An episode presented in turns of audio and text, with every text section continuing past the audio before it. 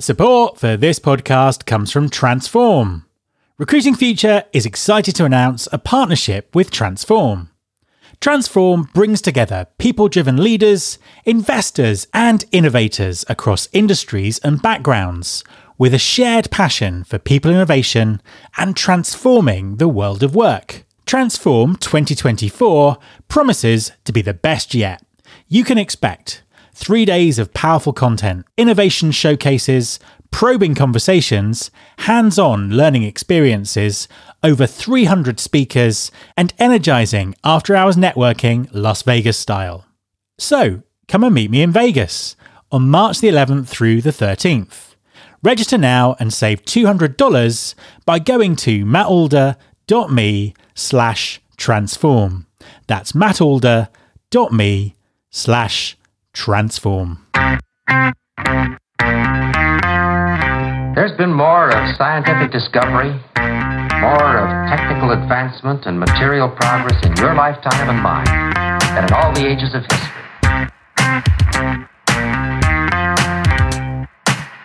Hi there, this is Matt Alder. Welcome to episode 589 of the Recruiting Future podcast. As the debates about the future of talent acquisition rumble on, it's important to really focus on the critical value effective hiring brings to an organisation. Talent remains a key differentiator that drives competitive advantage for a company, and this will be even more true in the future.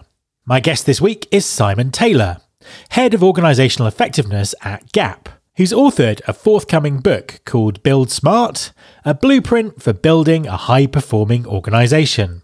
Simon has a TA background, and in the book outlines just how critical hiring is for companies. In our conversation, he shares his insights into what makes great hiring and its role in high performing organisations. Hi, Simon, and welcome to the podcast. Hey, Matt, good to be with you.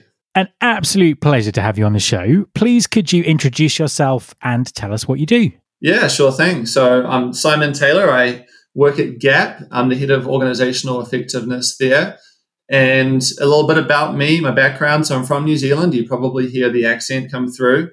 Uh, lived in the States for, for some time now. Actually, went to the um, University of Washington up in Seattle and did rowing there, which brought me to the States. And since then, just had a fun time in LA with my career. I started off at Disney as a as a recruiter and really enjoyed that. And that kind of got my feet wet in the in the talent acquisition space, HR space, and then that moved me on to a tech startup actually, where I headed up HR uh, prior to their am- acquisition by Amazon.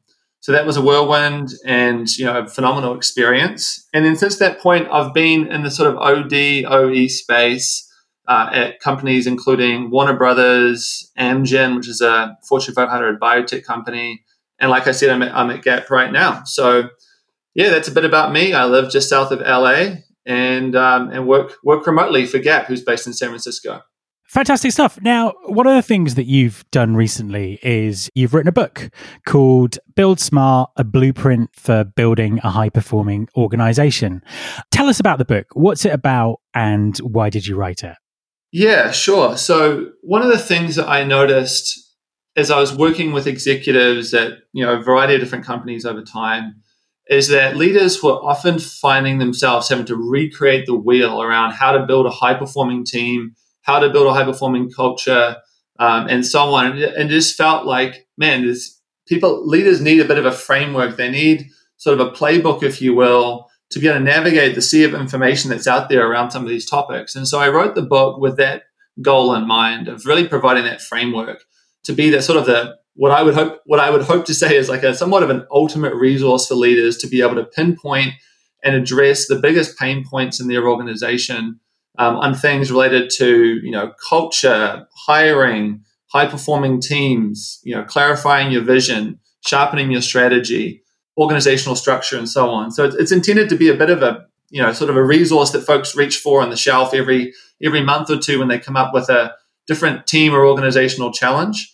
And um, you know, I've called it a blueprint for that reason, is it's intended to be kind of instructive. So yeah, it's been a seven year process and it's been a labor of love but a phenomenal, phenomenal experience too. Is I've really wanted to get the right guidance in front of leaders to be able to serve up the latest research, the latest sort of tools and frameworks and ways of thinking about some of these various topics.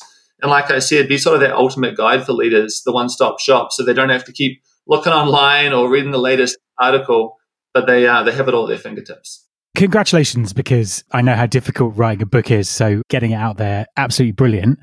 Obviously, it's a very dynamic time for the world of work and talent at the moment. What are the the sort of common issues that you're addressing in, in the book and, and how can companies solve them? Absolutely. You know, it's one thing that's been interesting is I've been giving this broader topic around organizational health, organizational effectiveness, building high performing companies, giving that a lot of thought through the book book writing process. And what's become even clearer to me now is that every company has a unique set of circumstances and opportunities or challenges or things that are sort of getting in the way, um, if you will, of them reaching that next level. And one of the things, the concepts I talk about in the book is this idea of what's called a rate limiting factor. And that's something that comes from the fields of economics and biology and a few things. But what it refers to is that that thing that that thing in that system that creates a constraint um, or a cap on the speed or performance of the system as a whole. It's the weakest link in the chain. And so, you know, if you think about just to share an example, we think about like my car, for example. I took it to the mechanic recently and changed the tires in the car, went faster around corners and accelerated better because the tires were the rate limiting factor. And so companies also have rate limiting factors and they're different for every company. Um, getting back to the core of your question. And so, one of the things that I, I hope the book provides for folks is enables them through this framework that I've designed, you know, laid out in terms of what an organization is, is enables them to be able to pinpoint exactly which are their rate limiting factors, which are those weakest links that are holding them back. And you know, to what I have seen is more of a trend than often than not is that organizations tend to always struggle with a few things. One is building a high performing culture. It seems like that's just a perennial topic that leaders are grappling with. How do we evolve our culture? How do we become more innovative, more nimble, more inclusive, whatever it might be? Culture seems to be a key one. Um, another one I, I, feel like you know is always always um, an opportunity uh, is is around the topic of hiring and how do you hire well? How do you bring the right talent to the organization? Of course, there's an attraction piece to that, but also how do you assess them correctly and integrate them? So, yeah, I mean, I think, like I said, every organization is going to have something a little bit different. But my hope is that the book arms people with the the framework, the the sort of the tools and resources to be able to pinpoint what those areas are and address them. Now, unsurprisingly, considering the type of podcast this is, we're going to dive deeper into the hiring and recruiting aspect of this. Uh, just before we do, kind of a, as by way of context, now you used to be a recruiter. Lots of people listening are recruiters, talent acquisition professionals, and obviously we consider hiring recruiting to be the most important thing that a company can do. From your perspective, in terms of sort of looking at the, all of the talent function and everything an organization does, right at the moment, how important is recruiting and hiring?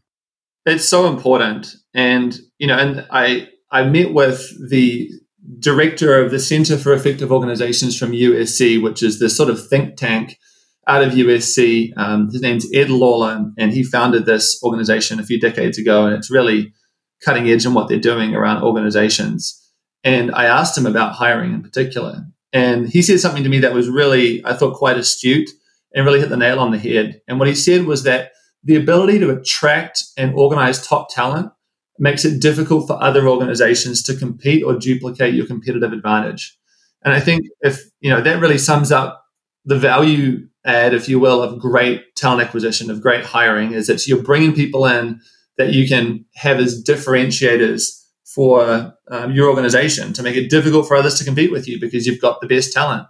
So I, I think of it, you know, that way. And I think on, on the flip side, on sort of the other side of the coin, is if you don't have hiring uh, in a good spot and there's challenges there, then you've you really have a leak in the boat. I mean, how, how can your organization survive or thrive long term if, you know, through the natural course of attrition, you're not bringing in the right people that, that are going to, at the very least, maintain the organization's sort of um, trajectory, if not accelerate it. So I think, you know, hiring is one of those things where there's, it, you don't always see the negative effects of bad hiring immediately it's one of the, you know think of that two by two grid from I think it's um, Stephen Covey of importance and urgency. Good hiring is sort of that high importance, high agency or maybe even lower agency in terms of the perception of the organization. So it really takes require um, proactive effort to do it right, but um, I think there's always opportunity to do it better. I love that way of thinking about competitive advantage. That's just so true. And I think that as an industry, we really need to think like that 100%. So at the moment, recruiting talent acquisition is kind of in a bit of a flux in terms of how it works, being disrupted by technology, companies thinking very differently about what talent is and how they sort of find people for their organization that are going to going to give them that competitive advantage. What do you what do you think that companies need to look for to make a great hire in 2023 going into 2024? Yeah, yeah, great question. You know, I think there's some fundamentals here that are always true, and there's probably a you know some timely things that are um, particularly important right now, which uh, which we can touch on too. So, one of the things I talk about in the book, I heard a frame, I framed the chapter up on hiring and sort of two two buckets of you know what to look for and how to look for it, and sort of in the what to look for category, I lay out these four things that make for a great hire. And the first one is they have the necessary skills. That's sort of the table stakes, the obvious you know fundamental you've got to have. Someone has to have the necessary skills and experience to be able to perform in the job. The second one is they're a culture fit, which I would sort of define that as not only being compatible with the culture, but also adding to the culture. Because invariably, organizations are trying to evolve or push their culture forward in some way, shape, or form. So, not being too narrow in that perspective, but having folks that are going to add to the culture. Otherwise, you'll have the corporate immune system will be triggered. And I'm sure we've all seen examples of where you know, there's a cultural misfit and it, it's not good for anyone. So that's the second piece is culture fit. The third one is the high potential. And I think that's really important and one that I think companies maybe don't give as much attention to as they could is assessing individuals not just for can you do this job and are you compatible with the culture? Do you have the, the mindset and the skill set and sort of that some of those intangibles to be able to succeed in future um, environments, environments that may be different from today? And to your point around 23, 24, and where we're at right now is, you know, it seems like the perennial issue, but things are changing so quickly. I mean, AI is one of those things that's coming out of out of left field. And so what we need is, is people who can quickly change and adapt and navigate through ambiguity. And these are all characteristics of high potential people. So I think that's really key. And the final one here is um, they complement the team. So if we think about the idea of diversity and specifically cognitive diversity or diversity within a team, different perspectives, different ways of thinking about things, I think um, a lens that doesn't always get the, the attention that maybe it deserves is this idea of how do you create a, a truly diverse team in which everyone complements one another that collectively sort of the what is that saying the, sort of the sum of the sum of the parts is greater than the whole or however that's said uh, the whole is greater than sum of the parts. So I think that the idea around complementariness, to use a bit of a long word, and thinking about what are the skills and the, the the strengths of the team and what are the blind spots of the team today and how might that inform who we need to attract who we need to hire to the team to make us well rounded where we can strengthen and support one another a quick message from our sponsor Wonolo Hi everyone, I want to tell you about Wonolo. That's W O N O L O. Wonolo stands for Work Now Locally. Wonolo enables businesses to find quality workers for on demand, seasonal, short term, and long term work. Ditch the bulky paperwork and interview process and use Wonolo to find quality workers fast and get work done even faster. With flexible workers and no platform fees, you can save on operating costs, meet demand, and maximize earnings with ease. Wonolo is available in over 100 markets, including Chicago, Dallas, Atlanta, New York, and Seattle. Get workers who are ready to work and spend less time finding them with Wonolo. Go to www.wonolo.com slash pod. That's www.wonolo.com slash pod and take the stress out of finding workers. What are the common traps you see organizations fall into when it comes to hiring? Yeah, I think that it's a great question. I think the classic one, and I think we've all been guilty and or susceptible, you know, susceptible to this over time, is someone comes in the door and they're really eloquent, like they present well, they're confident, they've they string their words together beautifully, they've got you know great answers to all the questions, and they they don't miss a beat, if you will. And it was funny because as I was researching a bit around this, because intuitively I felt like, man, that's you know that's a proxy and, or can be helpful to you know for roles that really need someone to be eloquent, and that's that's an important characteristic. But again, I think there's a bit of bias there, and we can put too much stock in that. So as I was researching around this, um, I came across this really interesting sort of uh, concept, I think you would call it, from the from the field of psychology called the Dunning Kruger effect. Have you heard of that before? Yes, I have. I have. But tell us more. Yeah. So the Dunning Kruger effect is essentially it's. I mean, if you think of it sort of like this, um, a chart in which has a sort of a, a sharp rise on one end and it's sort of a big dip, it goes down to a low point, then comes up again. That represents someone's confidence. And so the what the what the concept basically lays out is that someone who is not very competent will have an inflated sense of confidence because they don't know what they don't know. And so you have someone that's sort of this inept newbie, to put it bluntly, who feels like, man, I, I, I understand this topic. I've got a point of view. And they just don't know what they don't know. So they're uninformed in their in their optimism and their confidence. Whereas those that maybe have a bit more of a sort of moderate level of competence who have sort of been in the trenches for a while, they know enough to know they don't know it all and they know who the experts are and the gap between them and the experts. And so their, conf- their, com- their confidence is a bit more moderate. And then at the end of the spectrum, you've got those that truly are experts and their confidence is in line with that. And so it's kind of an interesting thing to think about that as a, a possible heuristic or tool to, to consider, well, this person's really confident that I'm interviewing. Is it because they're an expert? Or is it because they maybe have an inflated sense of confidence because they actually have low competence, which is a bit ironic. So I think that's that's an important um, sort of trap to consider.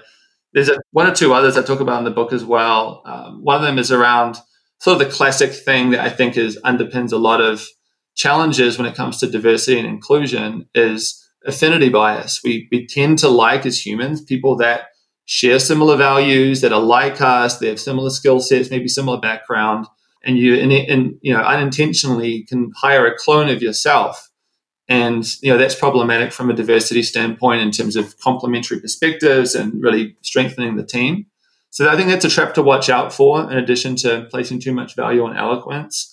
And maybe the third one I would offer up would be this idea around having a narrow perspective on intelligence. And I, I heard this when I was working with the CFO of Warner Brothers, and she shared this concept with concept with me that was at the time was was a new concept, and it, it really stuck with me. And it uh, it's based on some research from, I believe it's Robert Sternberg from um, Cornell University. And what he has found through his research is that there's three different types of intelligence. And we all possess one, you know, all of them in some way, shape, or uh, some way, shape, or form. But we rarely will be highly intelligent in all three. And so the three are creative intelligence, analytical intelligence, and practical intelligence. So creative intelligence being the, the the the ability to be really creative, come up with good ideas. You know, what are those innovative solutions and and novel novel ideas that are going to make an impact in the organization? So, creative intelligence. The second one, analytical intelligence. The ability to be able to assess different ideas. Uh, you know, what's the right course of action? What's the pros and cons? Um, how should we think about designing an effective solution um, that gets maybe a little more into the analytical, detailed side of things? And then the third piece, uh, practical intelligence. I'm sure you have all seen these where there's people who just, man, they you give them a task and they figure it out. They blow through the red tape where they need to and figure things out. And they've got a, this practical intelligence that enables them to think on the spot, come up with innovative, practical, pragmatic solutions, and make things happen. And so that was a fascinating concept for me when I first heard of it, thinking of intelligence in maybe a broader way than what we have been brought up to think of when it comes to intelligence. And I think that has a lot of uh, relevance when it comes to hiring and thinking about who's the right fit for the team and going back to that point around complementing the the the folks on the team that we have today and building different kinds of intelligence and different capabilities. I think that's really interesting. And what you really highlight there is just how difficult hiring is in, you know, looking for kind of all of these things, not falling into these traps, you know, and I've seen great organizations make all of the mistakes that you've just talked about. So how, how can we deal with that? I mean, what does a great hiring process look like? Great question. You know, it's funny. I was talking with a, a the head of talent acquisition for a Fortune 500 company, and I won't say which one, but um, head of talent acquisition and I, I was asking her about the just the general competence level of hiring managers. And her, her response to me was, everyone thinks they're an expert in hiring. And of course, that, you know, and, and the, the, hidden message there was they're not, right? Then they're not an expert in. But th- that's a problem because if you have people thinking that they know something, there's a saying, I forget who it's from, it's um, old Greek philosopher. It's impossible to for a man to learn what he thinks he already knows. So if you think you're an expert, sort of that, you've got a fixed mindset potentially, and you're not going to be open to learning. So I think that is a real, real key problem. And we can talk about process, but I think a fundamental problem to really grapple with is how do we upskill our hiring managers? And part of that, I think, by virtue of a, a well-designed, you know, learning experience, training, whatever it might be, will be helping them see, you know, what the opportunity is and what they could learn. I think back to my previous point. But I think we've really got to help hiring managers hire well. Like you said, it's not it's not easy. There's it's, an art and a science. And I think we do the organization a great disservice if we don't have strong hiring practices in place. And I think that the barrier to, to consider and to overcome when it comes to this is organizations' capacity and sort of the sense of, you know, everyone has conflicting priorities and different things going on. So I think from a change management standpoint, it's really important to secure the sponsorship of the head of HR and other senior leaders to say, this is an important priority. We need to hire well because that's going to support our strategy. And so, therefore, to do that, we need to train our hiring managers and invest the time. And it can't just be a quick 20 minute e learning. It needs to be immersive, it needs to be multifaceted, and, and we need to make sure we're actually building capability and can verify that with data. So, I think that's like a fundamental thing I would I would sort of mention, Matt. I can go into process if that would be helpful, but um, I'm conscious I don't want to go beyond to have too long of an answer here. I think it would be good to talk about process a little bit, but I think what would be interesting is what you talk about there in terms of getting that stakeholder buy in to make those changes. I know that there will be people listening screaming in agreement, but struggling to make that happen in reality. What advice would you give people to get that buy in, to make the organization really appreciate the importance of what they're doing and invest the time and resources to do it properly? Yeah, yeah, that's a, it's such a good question. Change management is sort of my one of my greatest passions and area where I've really focused my career because like you said it's just it's so important because you can have the best ideas but if it doesn't get traction, then of course it's not going to have the impact. So how I how I might think of it is trying to identify what are the you know leveraging data to start with. How can you tell a story through data that there's a problem to be solved, that there's an opportunity to be seized, and then bringing that data to who you would hope to be your executive sponsor. I would think of the head of HR as the logical person for that. Typically, if you, you may be in a smaller organization, it's the CEO or both and how do you help paint the picture of hey there's an opportunity here or there's a problem here when it comes to hiring? And here's a compelling solution that could address that need to help bridge the gap. And i would think the building hiring manager capability would be a key part of that. And i think once you've really developed a clear problem statement and you've you know secured the buy-in of one or two key people then that can lead to a bit of a tipping point where the momentum can shift I think a key point I'll add on to that, which I touched on briefly before, is if you can link that problem not only to financial impacts to the company, but also to the success of the business strategy. Now we're talking the language of the senior leadership team. And, you know, I think that's really important to be able to like make that connection. And, you know, in HR, sometimes we we stub our toe by not making that connection to real business value. You know, we know the business value intuitively. We can talk in it in our own way, but but we've got to put it in the language that resonates with with the executives that are going to ultimately need to sponsor this and get behind it. So those would be a couple of thoughts I would offer up in terms of securing buy-in for this kind of work. Absolutely, that makes that makes perfect sense. Moving on and looking a bit towards the future, as I as I kind of said earlier in the conversation, very disruptive time at the moment. What do you think the future of the talent function looks like, and also what impact will generative AI have on that? You know, it's interesting. I, I, think what I've observed just over my career is that there's some fundamental things that don't change. Uh, we need to create an environment in which individuals can thrive. We need to be able to listen to them to get input from you know where where they're at and what's going on for them. You know how to build capability and the right skill sets and so on. There's a number of different things that cover the talent management spectrum that I think are pretty fundamental. But of course, over time, how you do that evolves and changes. I think a clear example of that is pulse surveys, replacing the broader census surveys that were popular beforehand and using online platforms. So I think there's going to continue to be evolution there from a technology standpoint in particular across the suite of talent management. But if we think about talent acquisition more specifically, I think AI is going to be huge. I think, you know, both sort of traditional AI and generative AI, I think there's some interesting solutions out there already, but I think they're going to get better and better over time. But if I think about talent acquisition in the maybe three three buckets of like workforce planning, so what are the skills you need? What's the talent you need for the future? Bucket one, bucket two is finding the right candidates, and bucket three is internal movement, so finding the right candidates internally, essentially. I think all three of those areas are ripe for disruption when it comes to AI, and that could wrap, you know, drastically enhance the the efficacy and the the quality of those processes you know, I think a challenge that was identified early on with AI is who's designing the tool and how might bias be implicitly woven into some of these AI solutions. And I think that there's some good work happening to mitigate that and ensure that bias is not actually um, in there and, and, quite the opposite.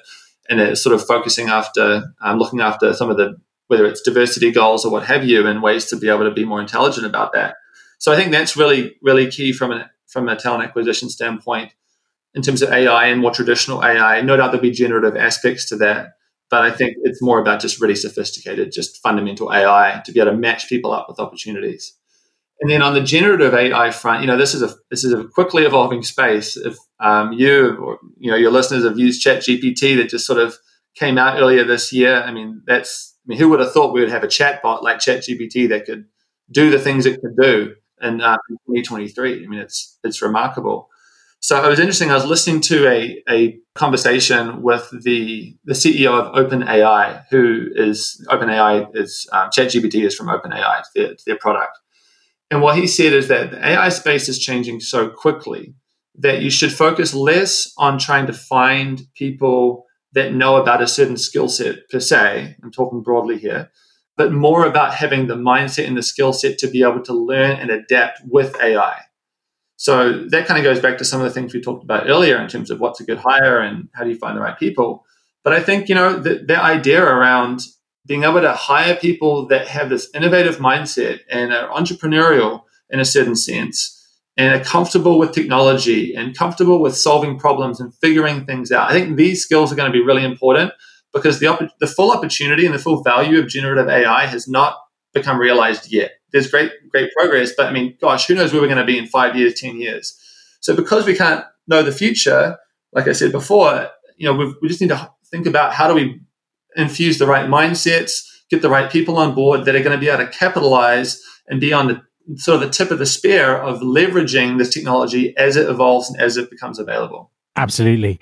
And final question: Where can people find the book, and when's it when when is it available?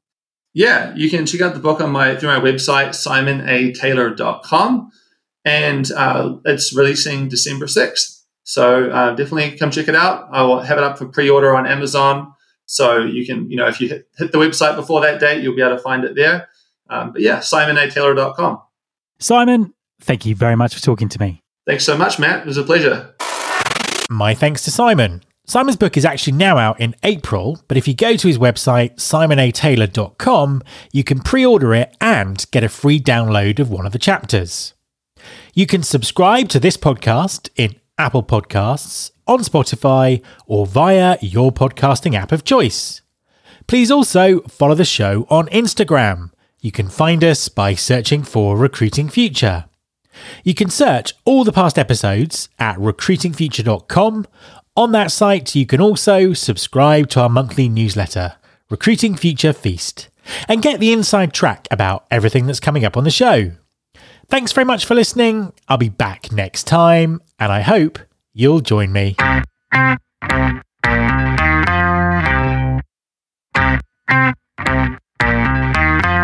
This is my show.